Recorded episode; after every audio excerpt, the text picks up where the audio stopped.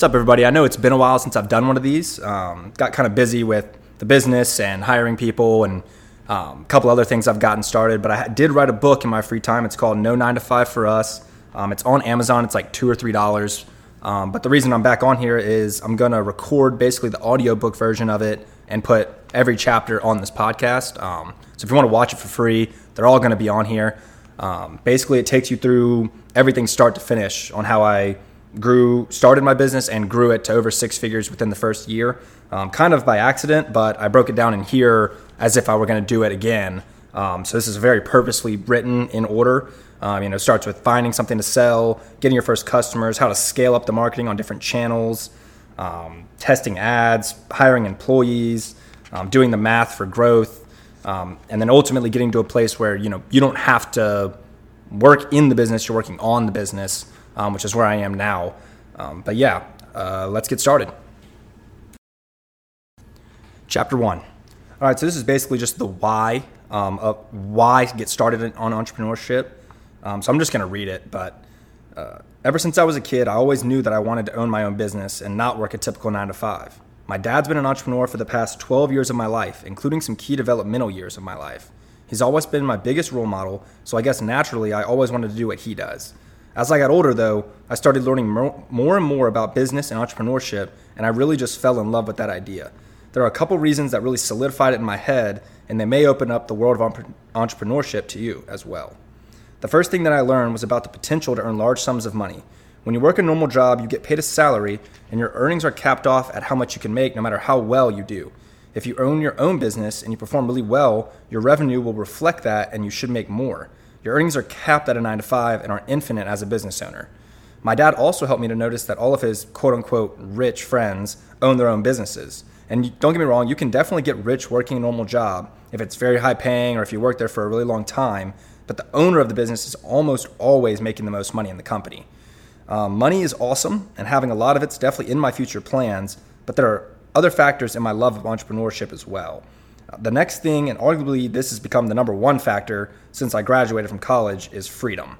All of my friends that graduated and got jobs are at their desks from 8 a.m. to 5 p.m., and they're constantly texting and Snapchatting me, basically doing nothing throughout the day. They can't leave, but they aren't very productive, and they're definitely not doing anything they love. I wake up at around 8, 9, 30, do most of my important tasks, write chapters like this, drink a coffee, a glass of water, answer emails and texts from clients, and get at least three to four things on my to do list done. Sometimes I'm done with work around noon, sometimes I work into the evening. But my point is, my schedule is very flexible, allows me to go to the gym, hang out with my girlfriend, go on trips, and really do whatever I'd like, whenever I'd like. And this is awesome. I really took it for granted until I saw what my friends are experiencing Monday through Friday. The last big factor is the level of fun you can have. Imagine these two different scenarios. And just for the record, these are just totally made up and aren't necessarily what I would like to do or or what you would like to do, but just as an example. In scenario one, you go into work at a roofing supply company. You get there around 8 and you start calling customers to see if they need to order more, if they're happy with their order. You do this for a few hours, then you have a meeting where you talk about your company's new suppliers of roofing materials. You go to lunch, afterward, you jump on your computer to tweak some things in your client database. You hop on the phone for a few more hours, and then you drive home at 5. This is an example of a busy day because I guarantee at some point you have an hour or two of social media time, lunch, and whatever. But if you aren't passionate about roofing materials, this day isn't going to be that exciting for you. Now compare scenario 1 with scenario 2. Scenario 2, you wake up around 7, 7:30, you drive into your office where you sell auto detailing services. Again, that's just what I sell and I get into it a little later, but I'm not necessarily that passionate about it. You've also detailed your own cars and you're very much a quote unquote car guy, which I'm not. So you love helping your customers get their vehicles looking brand new again. You greet your receptionist, who you know very well because you hired her, and y'all talk for a few minutes about the past weekend. You see your technicians on their way out and say hey to all of them, who you also know well because again, you hired them. You hop on the phone to talk to a few clients who are ecstatic about the job that your guys did on a brand new car, and it charges you up for the ener- charges you up with energy for the whole day. You do work for a while, but around lunch, you've done all of your duties and your company runs without you, so you go grab some lunch with your girlfriend. You hit the gym to work out, and then you head home in the afternoon. You have three to five hours of time to work on hobbies, run errands, work on the big picture growth of the company, or really do anything because you've accomplished everything crucial for that day. Now, which one of these scenarios sounds more fun? To me, scenario two always sounded more fun, and scenario one always made me think life was going to suck. So naturally, I gravitated towards scenario two, and that is very close to the point I'm at today. For the record, I'm not even necessarily passionate about auto detailing. I know a lot of detailers who actually love the grind of detailing and making a car look brand new. That is not me. I got into the business to make money, and it ended up turning into my career. What I'm passionate about is building a business. This is what drives me and keeps me motivated every day. So when I was detailing for the first year of my company existing, I was thinking about the overall growth and scaling the whole time. I say this to say that you don't have necess- you don't have to necessarily be passionate about your industry to be successful, but you need to be passionate about your business and your brand. There are many reasons why entrepreneurship may be for you. If it is something you think you are called to do, then this book is going to give the exact step by step structure of how I went from $0 working at Domino's Pizza to running a $100,000 plus revenue business in one year while I was a senior in college and playing college basketball. Chapter 2, and this is where we really get into the start of it. This is finding something to sell. So, the first step after you've decided that this journey is what you want to do, there are a lot of things you could potentially sell. But for this first business, I recommend that you sell a service. The first reason why a service business is a better idea to start as your first business is because of the low startup cost. I have a list of service businesses that you can start for under $500 and you can learn all of them through YouTube videos. I'll give you the exact strategy to learn them later. The other reason why a service business is so cheap is because you are mostly trading your time for money, and at this point in your life, your time isn't that valuable. With this business, we will slowly raise what your time is worth until you're making more money than you've ever made before. The main alternative to starting a service business that everyone knows about is selling physical products. With this strategy, you have to sink a lot of money into inventory in the hopes that you can sell it all and make some money. With your service business, you can invest much less money in some cheap equipment until you've made some money. Then you can use that profit to reinvest, reinvest rather, in better equipment and then raise your prices accordingly. I prefer this slow snowball growth because it's less of a risk and you're making profit much quicker. The next reason we're going to choose a service business is because of its scalability. As you grow, you will eventually have enough money and experience to train an employee to do the actual services of the business. You'll trade a percentage of your profit, but it's the only way to get out of the job you made for yourself and become a business owner. If you're out in the field every day, then you can't be thinking about the big picture growth of your company. And, in, and even if you can, you won't have time to act on any of your ideas. Hiring your first employee is a big step, and afterwards, you truly start to understand the major, you truly start to understand the major positives of entrepreneurship and the life you're choosing. This outsourcing of the service work is just the beginning, too. After you stop working in the field, your role is going to morph into something different between marketer, accountant, and manager, among many other things. You can decide what you like to do and what you don't like, and you can outsource your undesired jobs to freelancers through Fiverr, Upwork, or a bunch of other online marketplaces.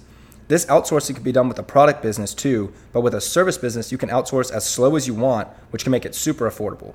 Here's a list of service businesses that you can start for under $500 mobile auto detailing, power washing, exterior interior painting, lawn care services, traveling hairstylist, pet sitting, personal trainer, graphic designer, window washing, cleaning service, photographer, social media manager, SEO strategist, email marketing manager, podcast producer, videographer, event coordinating, DJ services, valet parking service, traveling music teacher, tutoring, pet grooming service, handyman service, pool service and maintenance, TV installation, website developer, copywriter, and these are just an arbitrary list. There's tons more.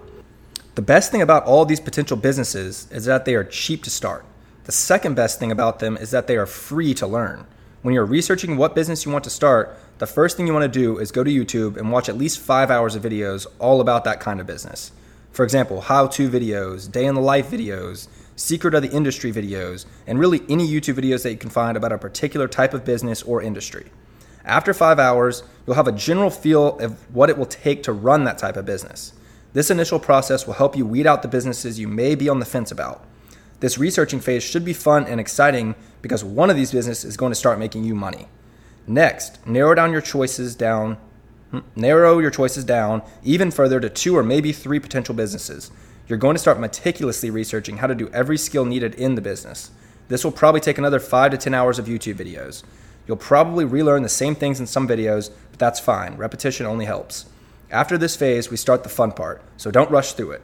Take some notes on the steps it takes to complete a job so you have a guide to work from when you start. Chapter 3 Getting Your First Customers. After you have your plan for what business you're going to start, you'll need a marketing message. Why are people going to use you over someone else? At the start, you can use your story as your marketing message. For example, I used college kid trying to make some money for myself. This is the message that I used when I first started because you aren't going to be the top of the line option, and your results will probably be average at best. This is going to correlate with your prices because you'll also be the cheapest option in the marketplace, so they're getting what they paid for. Most of your first customers will be using you just to support a young, hardworking kid. Your marketing message will change as your results and prices rise, so you'll be tweaking this down the line. When it comes to your pricing serv- when it comes to pricing your service, you can start with looking around at other more established businesses in your industry. That will give you an idea of how high the prices can get, but you're going to slash those prices and undercut them by a good margin. I can't really tell you exactly what to price your service because the variability in each industry, but do what feels right to start. And if you don't get any jobs, then you can always go back to the drawing board, lower them, and try again. The price of your service should still excite you, and you could still be making more money than you ever know or that you ever have. That's definitely what was happening with me when I first started. But if you start thinking that this venture isn't worth it because of how much you're making, just keep in mind that your prices are going to go up as soon as you have some happy customers, upgraded equipment, and perfected results. Chapter 4.1 Plugging into Google's free marketing machine. This section is going to be all about the most powerful free marketing tool out there. I actually didn't start using this strategy until later in my business, but I could I could have gone much faster and saved a lot of money if I had known to start it sooner. There are a lot of steps to this, and I could really write a whole book on just this one strategy. This strategy is implementing a Google My Business listing network that covers your entire service area and establishes you as the big fish in the pond. The best part about this is that it's free. Step one make your first Google My Business listing. They're called Google, Prof- Google Business Profiles now. If you Google Google Business Profile, you'll find the Google Business Profile Manager. The first thing you're going to do is make your first business listing. I'm going to walk you through the steps of making your first account as of April 25th, 2022. Click on Add Business and then Add Single Business. It asks you to type in your business name. We'll go over optimizing this section uh, in the next section. So just put in the name of your business as you as you think you know what your business is called.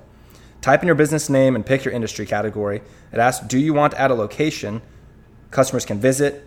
Click yes. Enter your business address. This must be an address that you can have access to in the future. No PO boxes are allowed. After the address, it asks, Do you provide deliveries or home and office visits? Click yes. On the next page, enter the, areas that your business services. These can be cities or suburbs within your service area.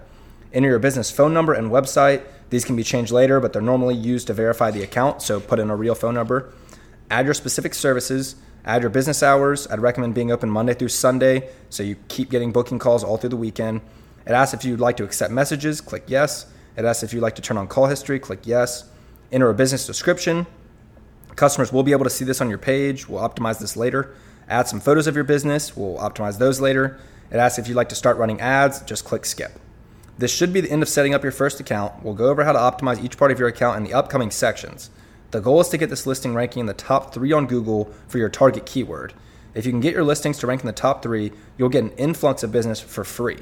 Again, I'll break this down further in the next sections. Chapter 4.2 Planning a network of accounts. The next step to your Google My Business is to plan a network of locations around your target service area. Rather than having one Google My Business listing for your entire city, you're going to have about four to five all spread out around the city so that when a potential customer Google's, for example, for me, car detailing my city, you have a listing that is geographically close to them and it ranks higher in the search results.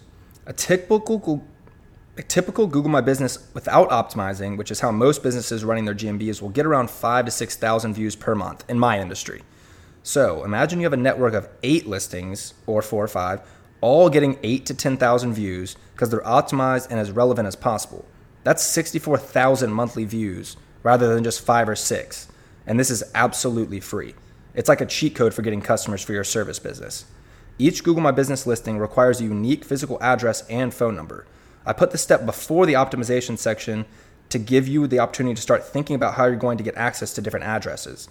You can use friends, family, other business owners that you know, and you'll start to see traction after your first three to five listings get up and running, but you'll want to aim for a little higher than that.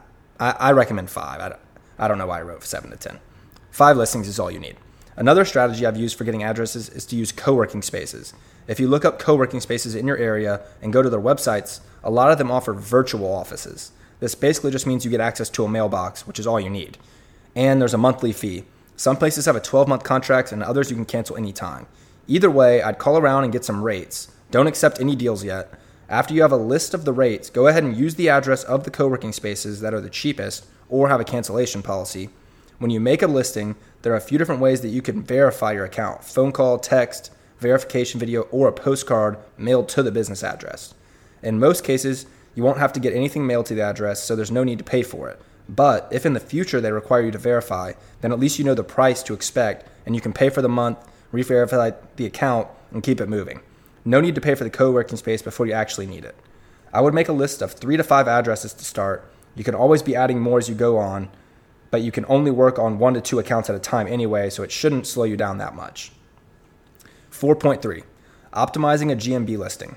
When it comes to optimizing a GMB listing, the overarching rule is to get the best results is to use every feature that Google gives you. They spend millions and millions of dollars adding features and systems to their products. So when they release a new feature, they reward the accounts that take advantage and implement them. I'll take you through the steps of optimizing a listing now, and it might sound a little complicated, but you can email me at bruce at no 9 to 5 for us.com if you have any questions, and we can hop on a call and I can help you through it. If you want to dive deeper into Google My Business and how it works, go to YouTube and dive in. There's unlimited knowledge out there, and the more you can soak up, the better. Another important thing to remember when you're making multiple listings is to let them age before adding a ton of information. If you make five GMB listings and they're all perfectly optimized in a day, Google Google's algorithm is going to flag those accounts as suspicious. For your first listing, it shouldn't matter how fast you optimize, but as general guidelines, I've added a timetable to the steps below to ensure that your listing doesn't get flagged. Here's the steps. Number one, create the listing, add the address, phone number, hours of operation, and add a few services that you offer. While you're waiting, geotag 50 to 100 pictures, uh, including your logo and cover picture. Wait five to seven days after you create the listing. Add your keyword to your business name. So for me, we do car detailing. My business is called Bright Mobile Detailing. So ours is called bright car detailing Birmingham because car detailing and Birmingham are the two keywords we're going after car detailing and then the city that we're working in.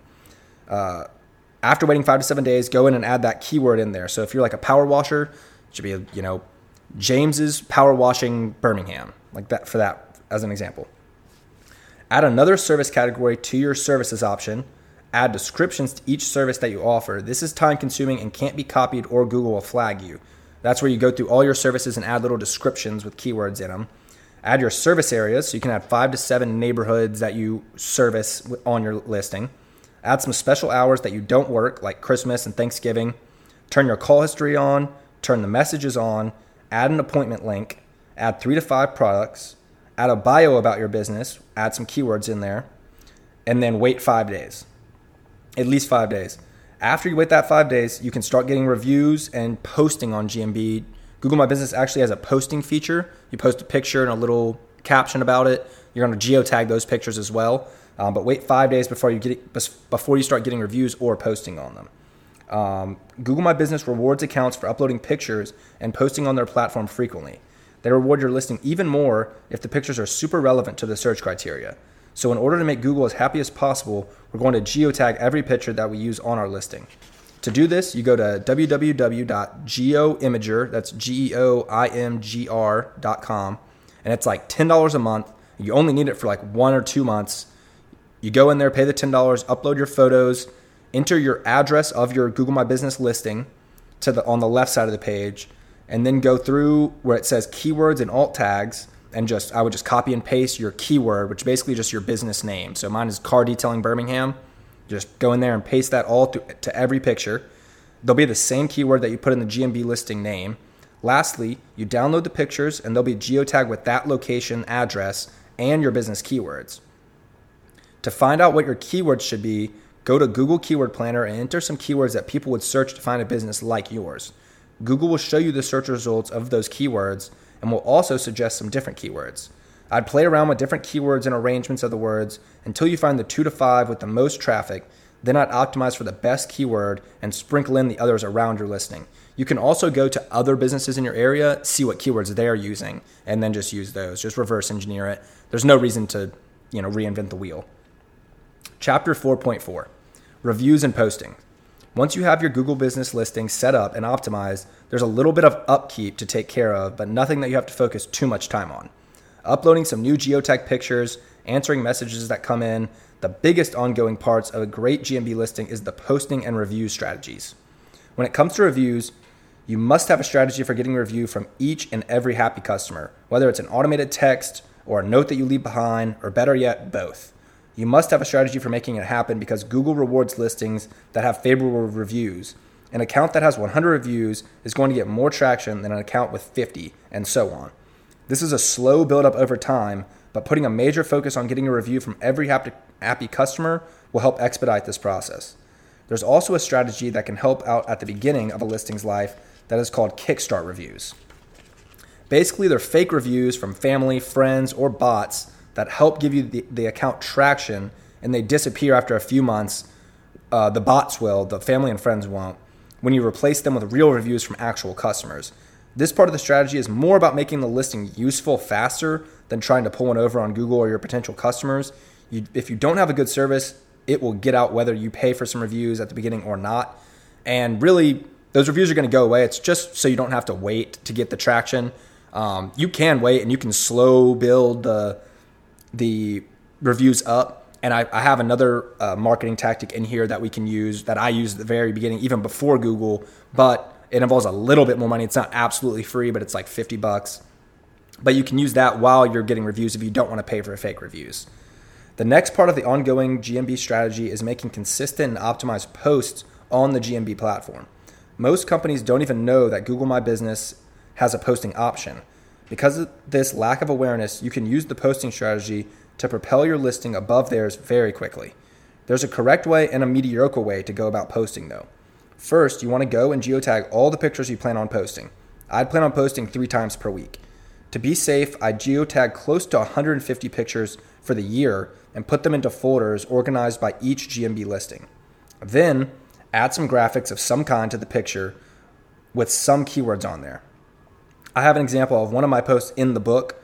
Um, you're not gonna be able to see it, but it's a picture that I've geotagged, a little one paragraph caption with some keywords in there, a link to the post, the previous post from before this post, and then our website, and then a call now button. Then you're ready to make a post. In the description for the post, make it a few sentences, throw in some keywords that you're targeting. No need to go overboard with the keywords, but make sure you have three to five ish in there. Also, you want to link to the most previous posts. Obviously, your first post won't have a previous post to link to, and to your map listing in the description. This listing gives your post more relevancy to your page and strengthens the algorithm. You can see all those elements of a great GMB post in my example, which obviously you can't see. But I've, i went through them right there. Chapter 4.5 Rules for making the Google business profile accounts. When you start to implement this strategy and make your Google listings, there are a few things that you need to take into account to not upset Google and its algorithm. These are just rules of thumb, but they haven't let me down yet. 1. Wait one day in between making new Google listings. 2. After you make a Google listing, wait 5 to 7 days before you fill out all of your business info and start optimizing. 3. After you optimize your account, Wait two to three days before starting to post or get reviews. Four, only add 10 pictures geotagged at a time until you hit 100 plus pictures. These are just some guidelines to keep you from getting flagged by Google. If your account does get flagged or suspended, it's no problem. Just ask Google to review it, or you can just remove that listing and make a new one. There's also services that will go backdoor and unlock your account if neither of those work and you have, say, 50 to 100 reviews on the page and you don't want to just scrap it there are services you can get to unblock it. Chapter 4.6 Outsourcing the Management. This may seem like an overwhelming, overwhelming amount of work to start on at first, but trust me, with time, you will get more comfortable with Google My Business with every listing you make. Just start with one listing and optimize that one for everything I mentioned above. I make I would make a Google Doc to keep track of what needs to be done and what is already in process, in progress rather. Now, there are a lot of other parts to running a business, including other marketing channels, dealing with customers, and eventually dealing with employees. If you think that it may be worth it to outsource this tedious process of optimizing your Google listings, then you're in luck. I can actually help you. I have a guy that does it um, for me, and we I have a team that does it. If you're if you're interested, I'm sure I'll reach out to me, Bruce at no 9 to 5 for us.com. Um, email me. We'll get in touch and we can take care of it. It's it's a cheap option and it's free. It's free marketing, right? So even I think I'm paying like 150 bucks um, for all my listings a month, and that's nothing. So just reach out to my email and we can talk about outsourcing this. Um, if you're still if you're just getting started though, you can handle it. It's not that much work once you really just sit down and do it.